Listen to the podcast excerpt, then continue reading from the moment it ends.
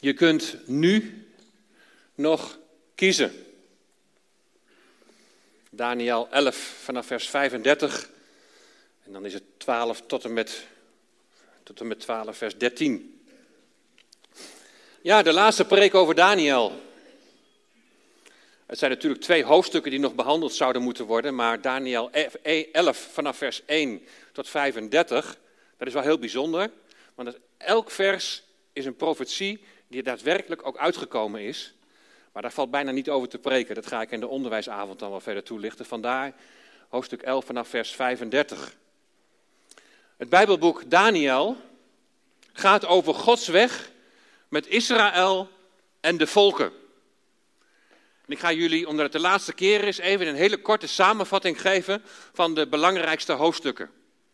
En hier zie je de hoofdstukken 2, 7 en 8 zie je in één plaatje. Daniel, die is in 605 voor Christus vanuit Jeruzalem verbannen, in ballingschap gestuurd naar Babel, het Babylonische Rijk. En aan de hand van de droom van koning Nebukadnezar laat God aan Daniel zien welke rijken er daarna nog zullen volgen. En zo, zoals het beschreven staat in het boek Daniel, is het allemaal precies in de geschiedenis zo verlopen. Het gouden hoofd staat voor het Babylonische Rijk. De jaartallen staan erbij. De zilveren borst en armen staan voor het Medo-Persische Rijk. De bronzen buik en de dijen van het beeld die staan voor het Griekse Rijk. En de benen van ijzer staan voor het Romeinse Rijk. En dan komt er een omslag naar de tijd van het einde. De eindtijd, de tijd vlak voor de wederkomst van de Heer Jezus. De tien tenen van ijzer vermengd met klei dat staat voor een hersteld Romeinse Rijk, in wat voor vorm dan ook, dat uitloopt op het rijk van de Antichrist. Het rijk dat nog komt en dat zich zal vermengen met klei. Dat mengt zich middels een verbond met het volk Israël, die de klei is. Israël is het leem van de pottenbakker. En dan hoofdstuk 7, de vier dieren. De leeuw staat voor het Babylonische Rijk, de beer voor het Medo-Persische Rijk, de panter voor het Griekse Rijk. Je ziet diezelfde opsomming. En dan een gruwelijk dier, dat staat voor het Romeinse Rijk. En ook dan weer een omslag naar de tijd van het einde, naar de eindtijd, de tijd vlak voor de wederkomst van de Heer Jezus. Want de tien horens, die staan dan weer beeld voor het herstelde Romeinse Rijk, waar het Rijk van de Antichrist uit voort zal komen. En dit Rijk, een verschrikkelijk rijk heeft alle kenmerken van de voorgaande rijken. In hoofdstuk 8 zijn er maar twee dieren.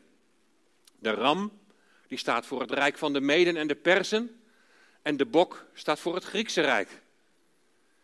De kleine hoorn is het opkomende Romeinse rijk. En dan komt ook daar weer een omslag naar het rijk van het einde, naar de tijd van het einde. Want op een gegeven moment staat er geschreven over de kleine hoorn. En dat gaat over de antichrist. En Antiochus Epiphanes, die in de tweede eeuw voor Christus als een Hitler huis hield in Jeruzalem, is slechts een voorafschaduwing van hem. En dan Daniel 9, dat noemen we ook wel de ruggengraat van de profetie. Er wordt gesproken over 70 weken. En dat moet je zien als 70 keer 7 is 490 jaar. Het geestelijk herstel van Israël zal 490 jaar duren nadat er toestemming is gegeven vanuit de ballingschap dat Jeruzalem herbouwd mag worden. En precies aan het eind van de 69ste jaarweek, dat is na 483 jaar, dan blijft er dus nog 7 jaar over van die 490. Precies na 483 jaar, daar zal ik vanavond ook een berekening van laten zien, is precies het moment van de intocht van de Heer Jezus in Jeruzalem. En daarna wordt de gezalfde, zoals het daar ook staat, die zal worden afgesneden. De Heer Jezus gekruisigd. Dat wordt daar dus al bij Daniel voorzegd. En dan volgt er een tussenperiode, de tijd van de gemeente hier op aarde waarin we nu leven. In de toekomst zal echter die 70ste jaarweek nog in vervulling gaan. Gedurende die zeven jaar zal de antichrist, hij die zich als Messias zal presenteren, hij zal regeren over deze aarde. En halverwege die zeven jaar laat hij zijn ware gezicht zien. En dan breekt echt de grote verdrukking uit, een periode van drie en een half jaar. Nou, dan resteren nog hoofdstuk 10, 11 en 12. En hoofdstuk 10 hebben we het de vorige keer over gehad, over die, die geestelijke oorlogsvoering in de lucht. En de indeling van Daniel 11 is als volgt. Vers 1 tot en met 4, daar zie je dat het Perzische Rijk zal worden overwonnen door het Griekse Rijk. 5 tot en met 19, profetieën zijn daar over het Griekse Rijk. En na de dood van Alexander de Grote wordt het rijk in vieren gedeeld, onder zijn generaals. En dan vanaf vers 20 tot en met 34 zie je allerlei profetieën over die Antiochus Epiphanes. En dat is die heerser over één van die vier rijken. En die verschrikkelijk huishoudt in Jeruzalem. En dan vanaf vers 35, daar gaan we zo meteen lezen, zie je weer de omslag naar het einde. Vers 35 tot en met 45 zijn weer profetieën over die antichrist in de toekomst. Tot en met vers 34 is alles wat daar gezegd wordt, is in vervulling gegaan. Tijdens dat Griekse Rijk. En dat is zo prachtig om dat te zien. Want wij kijken nu van deze kant. Maar Daniel die stond nog aan deze kant. En die wist nog helemaal niet wat er zou gaan gebeuren. Maar God laat het hem allemaal zien. Vanaf vers 35 is dus weer die omslag, net als in de vorige hoofdstukken. Dan zie je heel consequent die omslag naar, naar het rijk van het einde. De tijd dat de antichrist zal regeren. Dat gaan we vanmorgen lezen en overdenken. En ik heb een aantal versen uit Daniel 11, vers 35 tot 45 en dan hoofdstuk 12 dat daarop aansluit. En bedenk goed wat we nu dus gaan lezen. Dat gaat over die tweede drieënhalf jaar van de grote verdrukking, wat nog in de toekomst gaat plaatsvinden. En aangezien er dan niet meer mag worden geofferd, zal er, zo denk ik in ieder geval, zal er ook weer een tempel zijn. En een afgodsbeeld. Een gruwel der verwoesting wordt opgericht waar mensen voor moeten buigen. Dus dat is de context van wat we nu gaan lezen. En dan lezen we het volgende vanaf vers 35. Van de verstandigen zullen er struikelen om hen te louteren, te reinigen en zuiver wit te maken tot de tijd van het einde, want het wacht nog tot de vastgestelde tijd. De koning, die koning, dat is de antichrist, zal handelen naar eigen goeddunken. Hij zal zich verheffen en zich groot maken boven elke God. Hij zal tegen de God der goden wonderlijke dingen spreken. Hij zal voorspoedig zijn tot de gramschap voltrokken is. Want wat vast besloten is, dat zal gebeuren. En hij zal niet letten op de God van zijn vaderen. En ook niet op het verlangen van de vrouwen. Hij zal op geen enkele God letten, maar zichzelf boven alles groot maken. Hij zal versterkte vestingen maken samen met die vreemde God. Voor hen die hij zal kennen, zal hij de eer laten toenemen en hen laten heersen over velen. En hij zal het land uitdelen als beloning. Hij zal het sieraadland, Israël, binnentrekken. En vele landen zullen struikelen. Maar deze zijn het die aan zijn hand zullen ontkomen: Edom, Moab en de voornaamste van de zonen van Ammon. Hij zal heersen over de verborgen schatten van goud en zilver en al de kostbaarheden van Egypte. En hij zal de tenten van zijn paleis tussen de zeeën opzetten, bij de berg van het heilige sieraad. Dan zal hij tot zijn einde komen en geen helper hebben. In die tijd zal Michael opstaan, de grote vorst, hij die uw volksgenoten bijstaat. Het zal een benauwde tijd zijn, zoals er niet geweest is sinds er een volk is geweest tot op die tijd. In die tijd zal uw volk ontkomen. Ieder die gevonden wordt opgeschreven in het boek. En velen van hen die slapen in het stof van de aarde zullen ontwaken. Sommigen tot leven, tot eeuwig leven. Anderen tot smaad, tot eeuwig afgereizen. Maar u, Daniel, houd deze woorden geheim en verzegel dit boek tot de tijd van het einde. Velen zullen het onderzoeken tot in 2023. En de kennis zal toenemen. Hoe lang duurt het nog voordat er een einde komt aan deze wonderlijke dingen?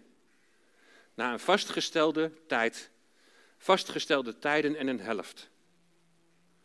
Dat is drieënhalf jaar. Wanneer hij er een einde aan gemaakt zal hebben om de macht van het heilige volk stuk te slaan, zal er aan al deze dingen een einde komen. Ik echter, ik hoorde het wel, maar ik begreep het niet. En ik zei, mijn heren, wat zal het einde hiervan zijn? En toen zei hij, ga heen Daniel, want de woorden blijven geheim en verzegeld tot de tijd van het einde. Velen zullen gereinigd, zuiver wit gemaakt en gelouterd worden. De goddelozen echter zullen goddeloos handelen en geen enkele van de goddelozen zal het begrijpen, maar de verstandigen zullen het begrijpen. Tot zover. Waarom zouden we ons bezighouden met de toekomst? Hebben we onze handen niet vol aan het heden? En zijn we niet geroepen om zout en licht te zijn in onze samenleving? In plaats van je kostbare tijd te besteden aan het uitdiepen van Gods plan met Israël en de volken. Er zijn hele goede vragen, zijn terechte vragen ook. Maar sluit het een het ander uit? Als ik niet over de tijd van het einde zou spreken, dan negeer ik een heel groot deel van de Bijbel. Dan, dan houden we een hele dunne Bijbel over. Waarom bezig zijn met een boek als Daniel? Waarom bezig zijn met de eindtijd? Als ik het boek Daniel bestudeer, dan raak ik allereerst onder de indruk dat God de Vader de hele geschiedenis in zijn hand heeft. Hij weet wat er nog gaat gebeuren. En hem loopt helemaal niets uit de hand. Wie weet nog wat het eerste Hebreeuwse woord van de Bijbel is? Hm? Bereshit, ja. Heel lang geleden heb ik daar eens een keer over gesproken. Ik was van de week met voorgangers. En toen zei één voorganger, nou ik zou in een preek nooit een Hebreeuws woord gebruiken of een Grieks woord of zo. Ik zei, nou, onze hele gemeente, die weet wat het eerste Hebreeuwse woord is in de Bijbel. En toen zei ik, Bereshit. En hij keek me aan, ja, maar, maar, maar je spreekt dat niet goed uit, zei hij. Ik zei, nee, dat weet ik wel. Maar dat was het hem nou juist. Bereshit. En dat betekent in het begin. Maar dat woord Bereshit betekent in het begin, maar ook het einddoel zit al in dat woord inbesloten. God heeft een einddoel met deze schepping. In het begin, Genesis 1, vers 1, en dan volgt het woordje in het begin schiep. En dat is het woordje bara. En dat betekent iets tot zijn bestemming gaan brengen. God gaat deze schepping, waarmee hij een einddoel heeft, gaat hij tot zijn bestemming brengen. En het einddoel is een volmaakte herschepping. De nieuwe hemel en de nieuwe aarde, waar alles volmaakt in God de Vader zal zijn. Kun je aan het eind lezen in het boek Openbaring. Nou, het Bijbelboek Daniel, die laat de weg van God, de, van God met Israël en de volken zien, vanaf 605 voor Christus, tot en met de kruisiging van de Heer Jezus. En vervolgens krijgen we nog een blik in de toekomst, in al datgene wat nog komen gaat. Een grote verdrukking. Maar uiteindelijk zal de steen van hoofdstuk 2, die steen die staat voor het Messiaanse Rijk, voor het duizendjarig vrederijk, die zal alle heidense rijken teniet doen. Als ik Daniel lees, dan raak ik onder de indruk van Gods almacht, van zijn alwetendheid, van, van het feit dat hij een plan dus heeft dat we ook niet hier zomaar zijn, maar dat Hij een einddoel voor ogen heeft en dat het uiteindelijk allemaal goed gaat komen. Weet je, als je de evolutietheorie gelooft, dan, ja, dan heeft dit leven geen enkele zin. Maar als ik een boek als Daniel lees, dan word ik er weer aan herinnerd dat de God die alles gemaakt heeft, dat hij uiteindelijk ook nog iets heel moois in petto heeft.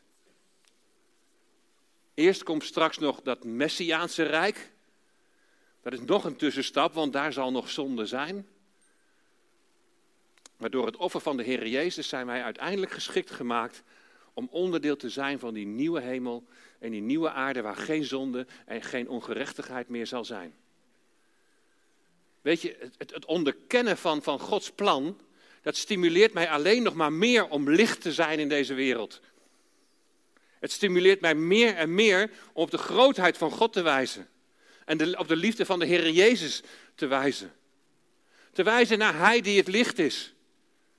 Die er zo naar verlangt Om jou, om iedereen uit de duisternis tot hem te trekken.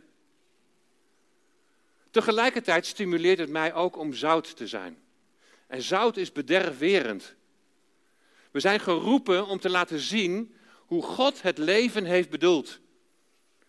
En als ik dan zo'n Bijbelgedeelte als vanmorgen lees, dat gaat over wat nog komen gaat, dan herken ik daarin zoveel ook van dingen in onze tijd. En het bepaalt mij erbij dat de Heer Jezus heel spoedig kan komen. En dan betekent zout zijn onder andere ook mensen waarschuwen. Er zullen, zoals we hebben gelezen in vers 2, mensen straks opstaan tot een eeuwig afgereizen. Er zullen mensen eeuwig verloren gaan. Komt de Heer Jezus spoedig? Weet je, als je in dit Bijbelgedeelte kijkt naar kenmerken van de persoon van de antichrist, dan zie je dat de loper als het ware voor hem wordt uitgelegd. Omdat er zoveel overeenkomst is met de tijd waarin wij nu leven. Het eerste kenmerk lees je in vers 36. Ik lees hem nog een keer. Die koning, de antichrist, zal handelen naar eigen goeddunken. Hij zal zich verheffen en zich groot maken boven elke god. Hij zal tegen de God der goden wonderlijke dingen spreken. Hij zal voorspoedig zijn tot de gramschap voltrokken is. Want wat vast besloten is, dat zal gebeuren. Je kunt zien dat die antichrist wordt aangestuurd door de duivel. Hij zal zich verheffen en zich groot maken boven elke God. Nou, laat me jullie vertellen over twee ontwikkelingen in deze tijd. En dan zullen we zien wat de relatie is met dit vers. In de preek over Daniel 9 heb ik iets verteld over Yuval Harari, die zeer invloedrijk is op dit moment. Hij is niet een nietszeggende futuroloog die een beetje aan het dagdromen is.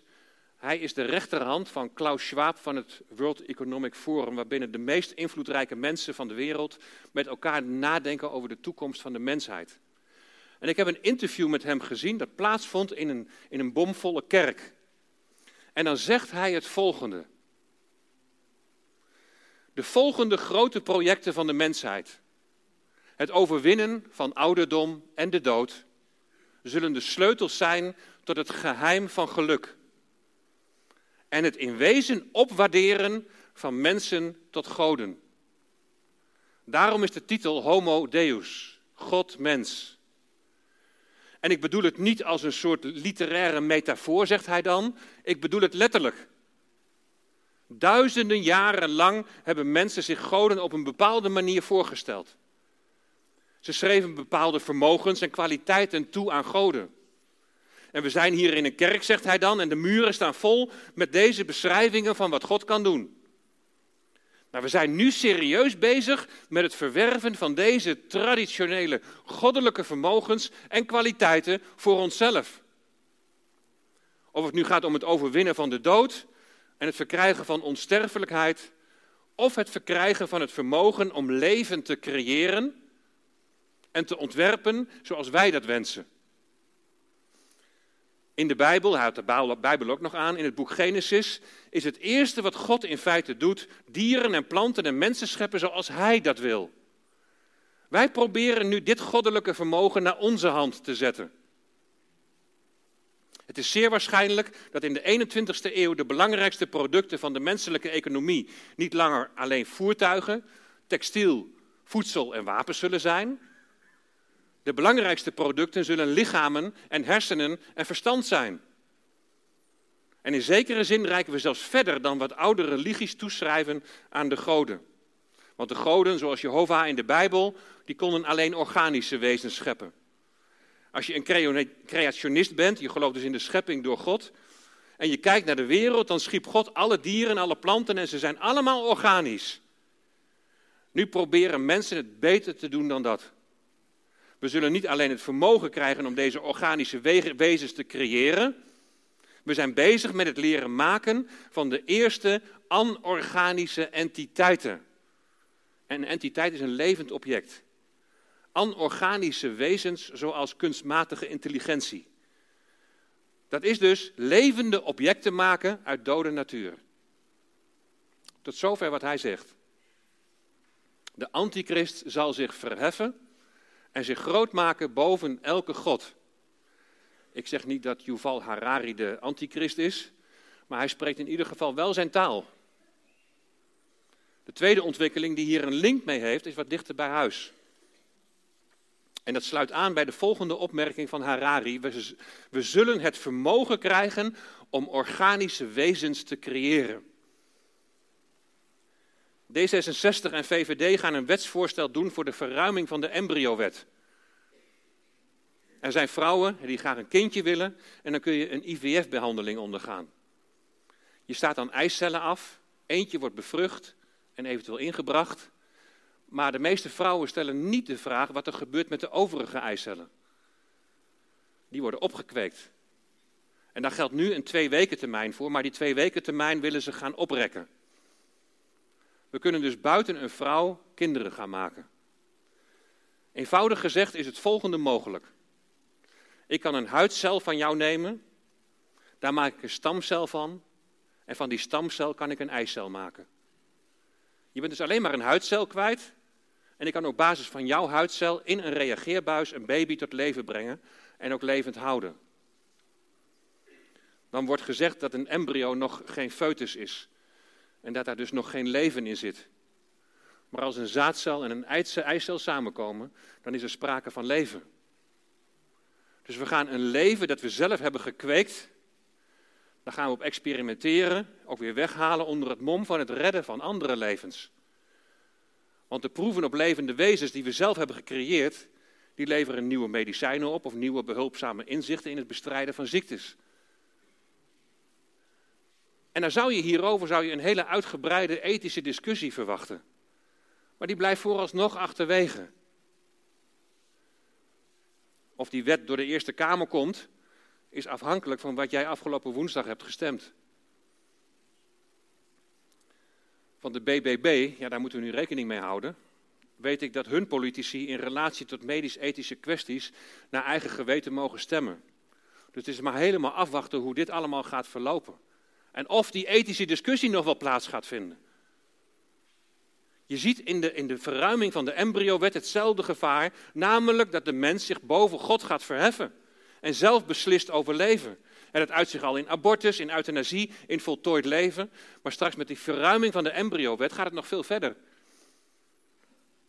Al deze ontwikkelingen, als je die zo eens bekijkt, die maken de acceptatie van de antichrist in de toekomst heel eenvoudig.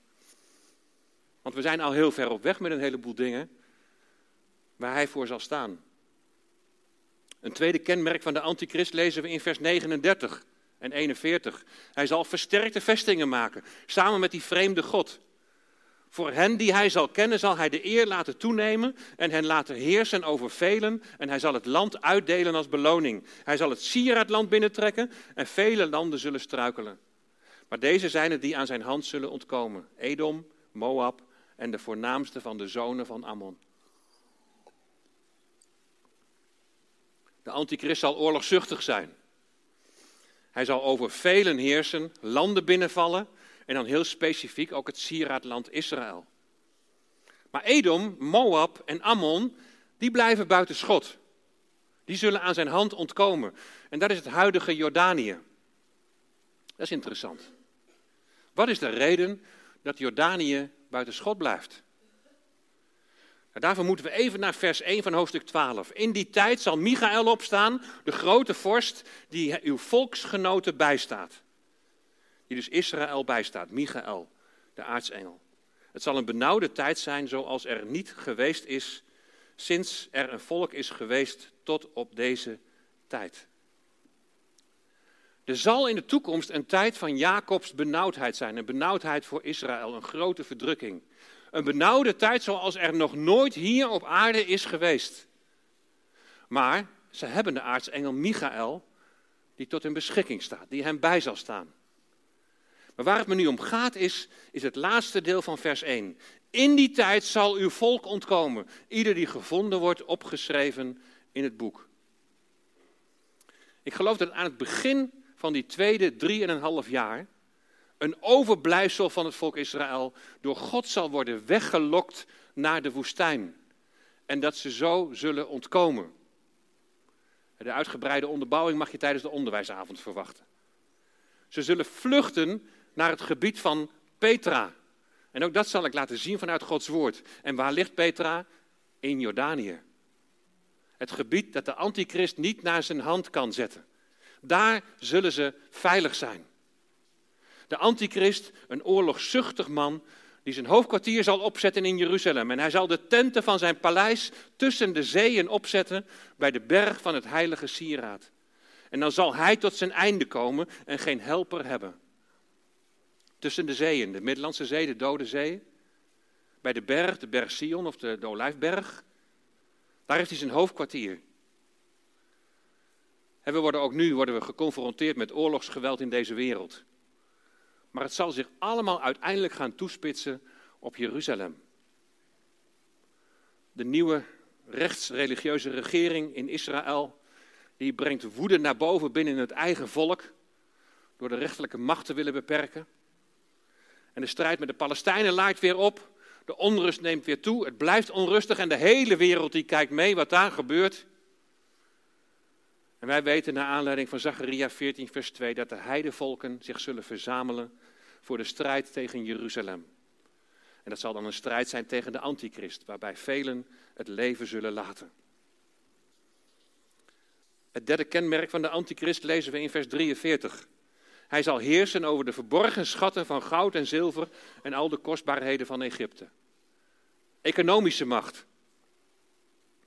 Wat je tijdens de grote verdrukking ziet, is dat mensen niet meer kunnen kopen of verkopen, tenzij zij het teken van het beest dragen. Nou, wat dat precies is, dat is ook weer een studie op zich. Maar het geeft aan dat de antichrist, ook wat betreft de economie, de financiën, dat hij de touwtjes strak in handen zal hebben. En ook daar zien we een beweging naartoe. De onrust op de financiële markten is op dit moment zeer actueel. Een paar jaar geleden hadden we een bankencrisis. En nu houdt weer iedereen zijn hart vast. De Silicon Valley Bank in Amerika is omgevallen.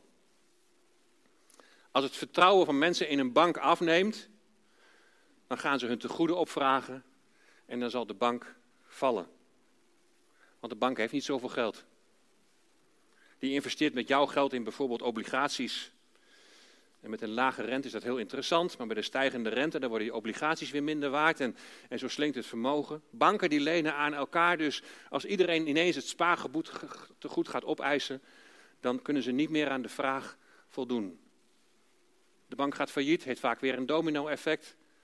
Eigenlijk is het hele economisch systeem is, is één grote zeepbel. Je hoeft er maar even in te prikken en het stort in elkaar. We hebben daar voorbeelden van gezien. De spaarders in Amerika die krijgen hun geld gelukkig nog.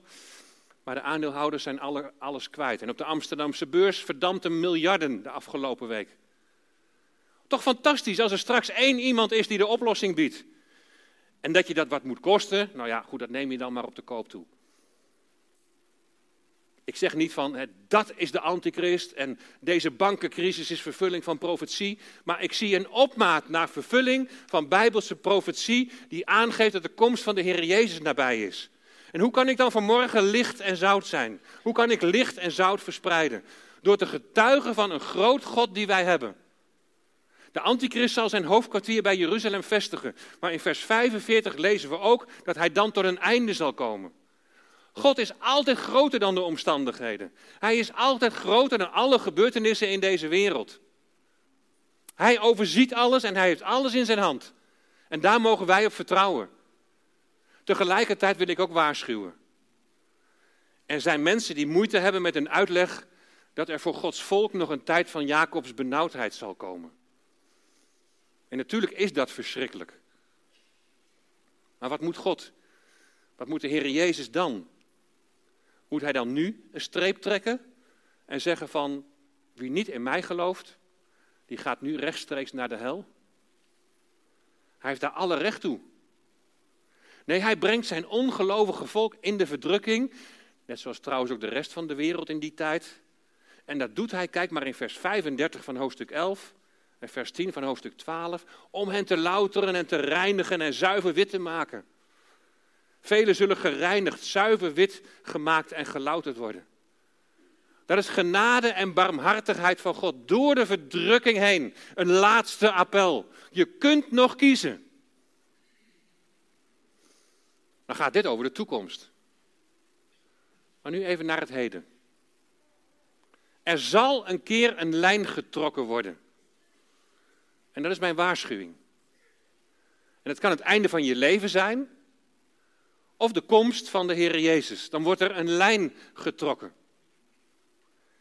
En je hebt de afgelopen weken allerlei verkiezingsborden langs de weg zien staan. Los van politieke voorkeur was er eentje die mij trof. Misschien heb je hem wel gezien. Je kunt nu nog kiezen. Over het resultaat van jouw keuze kun je lezen in Daniel 12, vers 2. Dus ik trek het nu gewoon even helemaal naar onszelf en naar onze tijd toe. En velen van hen die slapen in het stof van de aarde zullen ontwaken. Sommigen tot eeuwig leven, anderen tot smaad, tot eeuwig afgereizen. Zij die slapen in het stof van de aarde, dat betekent zij die begraven zijn en dus in de grond liggen. Eenmaal wacht ons dat allemaal, tenzij de Heer Jezus eerder komt. En dan zal er een dag zijn van lichamelijke opstanding. Er is tijdens de begrafenis een, vergankelijk lichaam in de aarde gezaaid, maar een onvergankelijk lichaam zal worden opgewekt. De een zal dan opstaan tot eeuwig leven. En wat geweldig ook dat God zo zijn volk wil redden.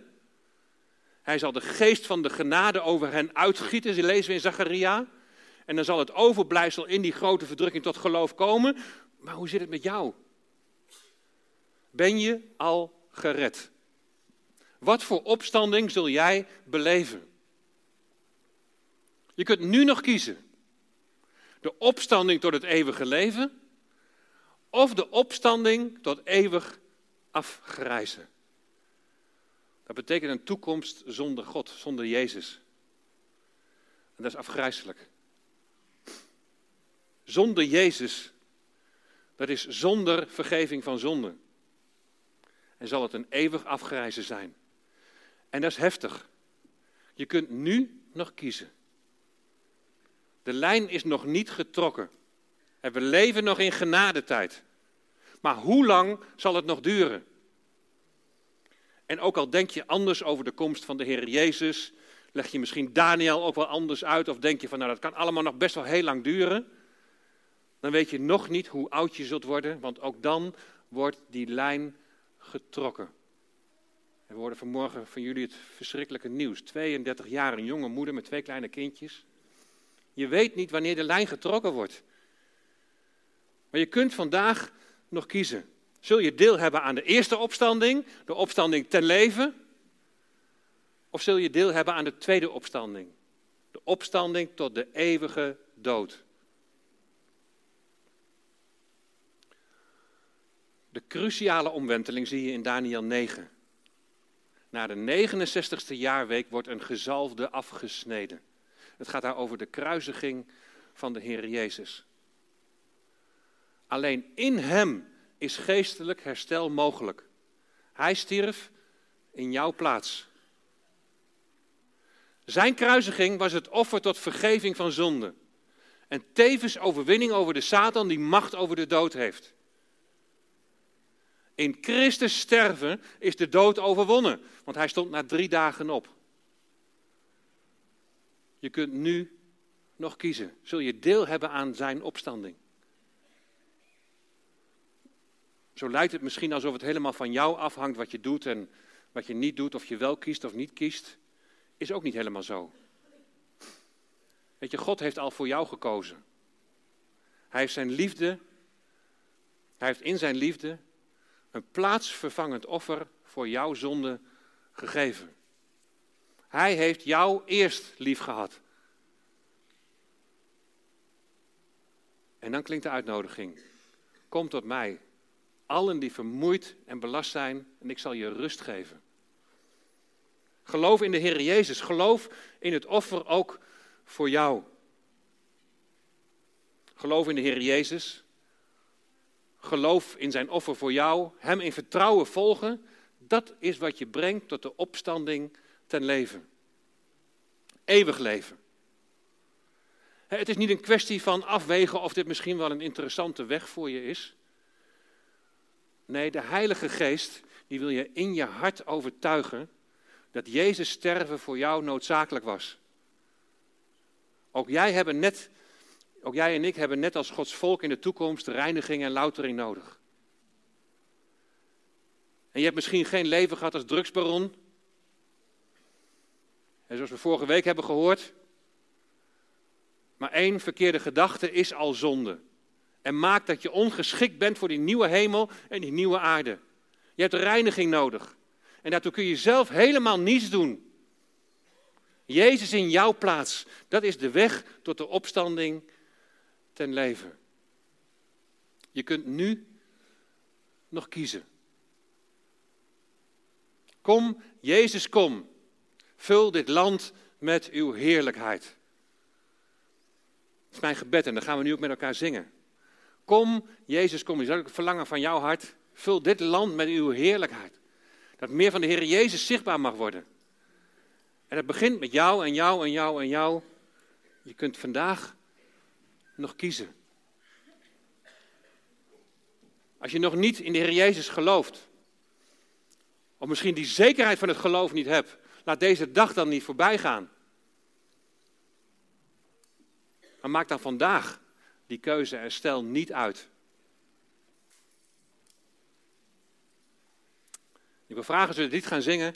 Of de mensen van het luisterend oor daar alvast willen gaan staan. En als je er behoefte aan hebt, kun je daar even heen gaan.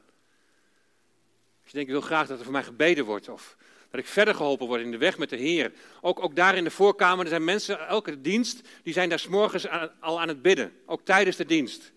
En mocht je tijdens de dienst iets hebben van, ik, ik moet gewoon even iets kwijt. Of ik moet gewoon ergens op antwoorden. Dan kun je ook tijdens de dienst kun je daar rustig naartoe gaan. Dan willen mensen ook voor je bidden. Laat deze dag niet voorbij gaan zonder te weten dat je bent gered. Dat je bent gereinigd en dat je bent gelouterd en gezuiverd. En dat je geschikt gemaakt bent om voor altijd bij Hem te zijn. Want dat is het allerbeste. Hij die alles in zijn hand heeft, reikt zijn hand naar jou. Je kunt vandaag nog kiezen. Kom, Jezus, kom.